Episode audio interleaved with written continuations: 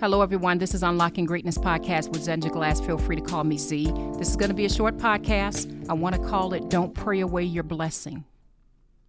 Don't pray away your blessing. Now, I don't have anything written down. This has come to me so strong, uh, probably because I'm always going through something and I'm reflecting. Don't pray away your blessing.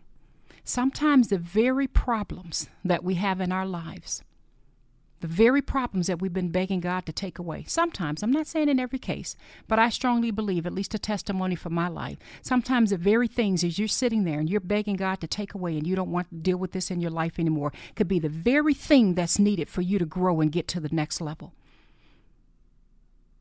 Marinate on that for just a moment. And I know it doesn't feel like it when you're in the middle of it. I already know that because God knows I have prayed so hard about some situations in my life. It's only in a moment of reflection. When I look back over some of the long suffering I've gone through, over some of the suffering that I've been through in my life, especially in the heat of those moments when I was begging God to take this situation away and change the situation, I'm so glad that He just stood by my side and watched me grow through it.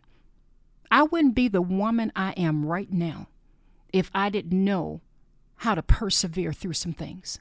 Now, I'm not talking about extreme situations if you're in a situation where you're being abused or, you know, some heavy situations where you really do need to get some help and get out of a unique situation. I'm talking kind of life in general, you know, kind of, you know, uh, you know, situations that I, I would think the vast majority of us can relate to, just problems and issues that we're just tired of dealing with. In some cases, some relationships we're tired of dealing with because things are unchanged. That's how I learned to sit still. That's how I learned to watch and see Him pull me through and deliver me. That's how I learned to watch and see how He turned situations around. It wasn't when I was cursing everybody out. So you guys like me now. But you don't know me back then when I had a mouth on me and I could really tell you a thing or two. Because in my opinion and in my mind, you know, you come for me, I'm going to come for you. You make me feel bad, you know, you're not showing me any love, or you're going to talk about me to somebody else, and you're supposed to be a friend, or what have you, or, or, or you're going to treat me this way, or you're going to give this person this promotion and not me. Whatever the case may be, I had something to say.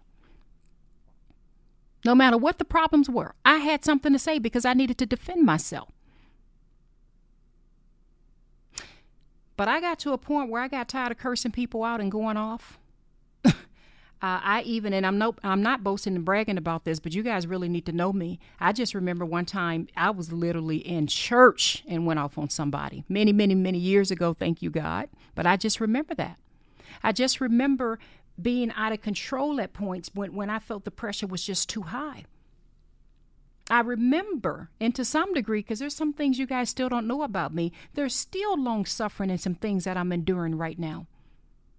If you all only knew, and I've said this before, if you knew some of the other things that I deal with, it's some things I can't talk about because I have to protect the privacy of my family. But you would be, you, you would literally say, Z, you've got to be kidding me. How is that possible? But let me tell you something. I don't think that I could have matured any other way. Now, God is God, He can do whatever He wants, but I don't think I could have matured any other way.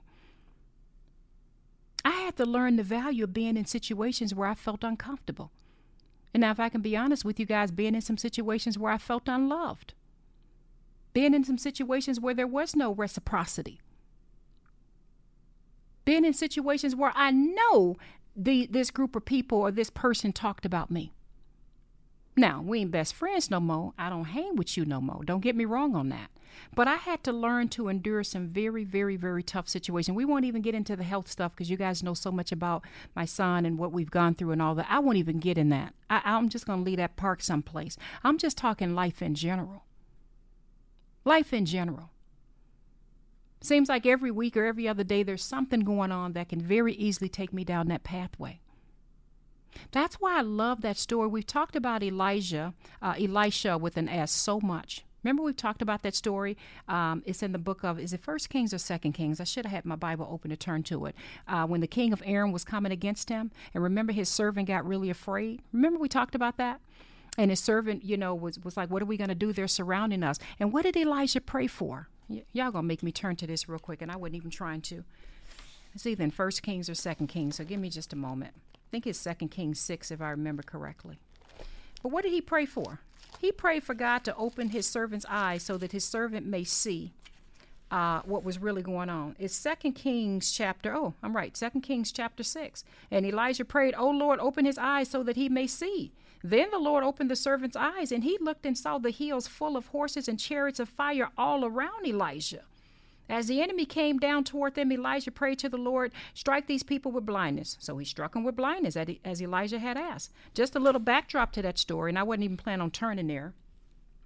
Um, that king was upset because he's like, you know, you know, uh, how how is it that you know the very things that uh, I- I'm trying to do? Uh, because he was trying to go into war and do some things. And Elijah, because God spoke to him, you know, kept uh, basically keeping that plan from happening. I'm trying to give you the shortest version because I really wasn't planning on going into this whole story. But the point is, is that they were coming down to take him out, and his servant came to the door. And when his servant came to the door, imagine there was an entire camp, an entire army around them ready to take him out. And Elisha was cool. But his servant wasn't, because his servant was seeing with the physical eyes, as many of us do, as I do many times. I have to catch myself, seeing with the physical eyes. In the physical, I'm surrounded by this problem. What the heck's going on? I want to deal with this problem. Lord, take this away. That's what his servant wanted. Take this problem away. And Elijah was so bad, he didn't pray the problem got was taken away. He just prayed, God, will you please open his eyes so he can see what I see? Can you please open her eyes who's sitting there crying, feeling fearful, feeling feeling afraid, feeling like she don't believe in herself? Or, or whatever, or feeling unloved, or feeling uh, misunderstood, or feeling lonely because these people are treating her this way, or they, they, they're talking about her, or her own, you know, uh, um, uh, husband, or, or whoever she's put in her life is, is not showing her the kindness or the love, and she's sitting there feeling down. And I, can you please open her eyes and show her that around her is the army of God? And I got all kind of power in, in her, and I have all kind of giftings inside of her that I'm pulling out of her right now. And that this little moment she's going through right now, even though it's tough and it's a season she's going through, this moment right now is what's about to propel her to the next level. Can you open her eyes and show her that? Can you open his eyes and show him that this job that he's he's tripping about because somebody else got a promotion over him? Can you open his eyes and show him he's not going to even be there in the next three months? Because that ideal I gave him a while ago, I'm about to manifest and make that happen.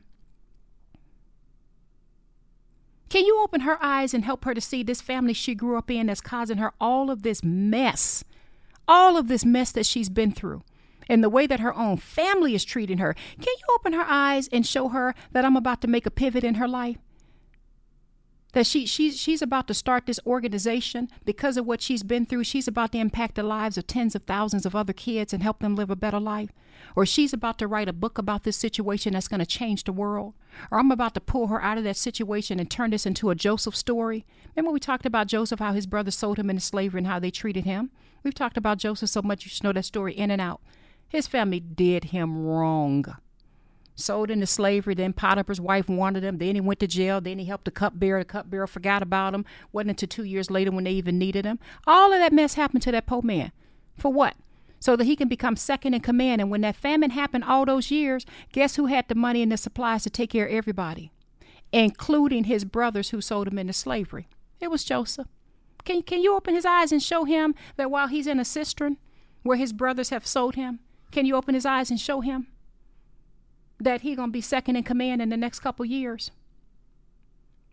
Can you open her eyes and show her uh, that little company she started that she is just so down and out about because she feels like I've been trying and trying and trying and I've never been able to get off the ground? Maybe I should just give up. I know my product is good. I know my service is good, but where are the customer? Can you just open her eyes and just show her that in the next 12 months from now, where she's going to be, that somebody's going to blow her up on social media by just mentioning her name? Or this situation is going to happen, I'm going to introduce her to this person, or I'm going to give her the idea that she's looking for in the next couple weeks. And the business model she thought was that she had in mind, actually, I'm tweaking it for her. And I needed her to go through this so she can understand perseverance. You guys get the point. I'm just throwing out some examples I'm making up. That's how God works. That's the truth that I stand on. And God knows my life is a living example. There had been moments where I thought I didn't have nobody been through so much. Go back and listen to that video about my testimony. There's times when I sat in my office. I remember one time when I had to start life all over again, just about. You guys can go back and listen to some old videos. Sat in an office unit by myself on the floor, not a desk, not nothing, nobody that I felt I can turn to. And Lord, when I look back on it, I just see, oh my gosh, I thank you for that. Thank you, God, for showing me that there's sometimes I can be by myself and I can make it. Sometimes it just needs to be you and God, just you and God. And you feeling punished you feeling down. You feeling discouraged. You feeling like, because I know I've been there. You feeling like, Lord, what did I do? I, am trying to make it. I'm trying to do what's right. What's going on in my life? All these problems, all these issues. Lord, take this away. And God is showing you, no, no, no, no, no. It's just going to be me and you right now. I want to show you when you've got nothing what I'm able to build and do. So when you get to where I'm taking you, your butt won't be prideful and arrogant and you won't think you got there by yourself. Now you know you already know I'm thinking of the story of Gideon. You guys already know that. I'm not going to even turn to Gideon because we don't talk about him so much. You should know that story inside and out. When he had all of those soldiers, was it about 33,000 or so? 32, 33,000, you guys remember? And God had to take that army down from 30 some thousand down to 300 men. Remember we talked about that? Like, what is the point, God? Why would you even do that? Why not just let him win with the 30 some thousand? And what did the Bible say? He needed them to know when they got to that victory that it was only by the grace of God that they was able to make it through. So don't be praying away your problems. Don't be praying away your blessings, I guess I should say. Because sometimes, I'm not saying in every case, sometimes the very problems that we're trying to pray away is our greatest blessing. Sometimes God has you in those moments because He needs to get your character developed. He needs to develop you. God could not have in any way possible blessed me to the level that He's blessed me now. And I'm not saying I'm all that in a bag of chips because God knows I still have bills, I still have problems and issues. But I would be lying if I say my situation hasn't tremendously changed around. There's just no way He could have done it, let's say 20 years ago. Absolutely not. I wasn't ready. I'd be the first it, I wasn't ready. First of all, I would have cut just about everybody out of my life. Let me just be real. I would have absolutely gone off on a few people and showed them, see, you see what I did. I, I absolutely would have had my little, my little, uh, had my little neck turn. Period. I don't think I was ready in so many other ways. When you guys read my book, I've been working on it for a while. My God, I'm praying, I'm praying, I'm praying to get these last couple chapters done. Uh, you'll see some of the things I was dealing with at the time. Some things I haven't even talked about on camera. I wasn't ready. I thought I was. Could not have told me I wasn't. I wasn't ready. God had to humble me and get to get me to the point where he knows he can trust me. Now I can trust you. Now your arrogance won't get in the way. Now you may not see it right now because I didn't see it at the time. It's only in hindsight. Now that pride won't get in the way because I don't took you low enough now. Now you won't feel like you got to have a whole crowd by you in order to make a move. Because I'm going to tell you something. When you start climbing and getting to these new levels that God's taking you to, all of this mess you're going through right now, these problems and things you're dealing with that you feel like is just kind of worthless, like why do why am I dealing with this? Trust me when I say you're going to be able to look back on those moments and you're going to say, "Oh my goodness, God, now I see why." I've gone through some major storms, even with my company, some ups and downs with the markets and everything going on. But even in the downs, I say to myself, I remember when it was just me and God.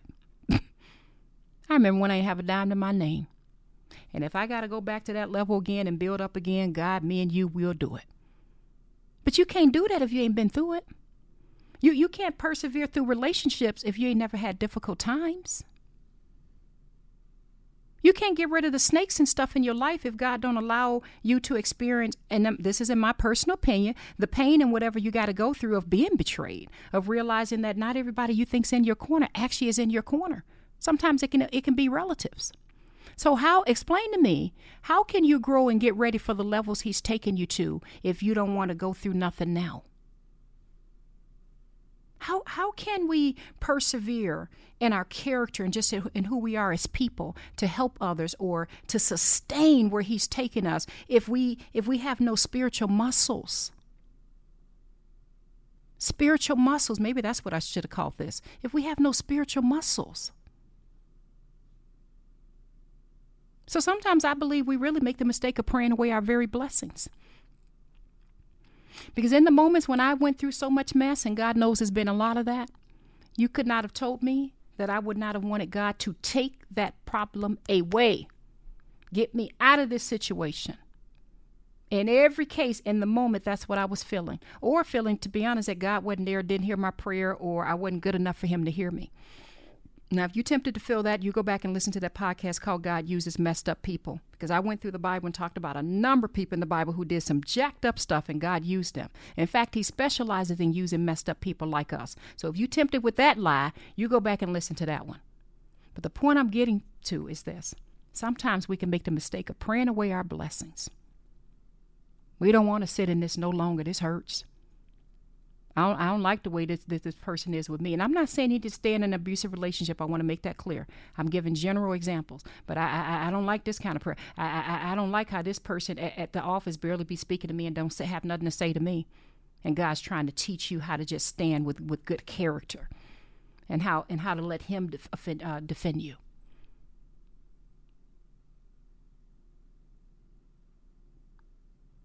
Don't pray away your blessings. You better pray that God opens your eyes like Elijah did. Go back and read that story.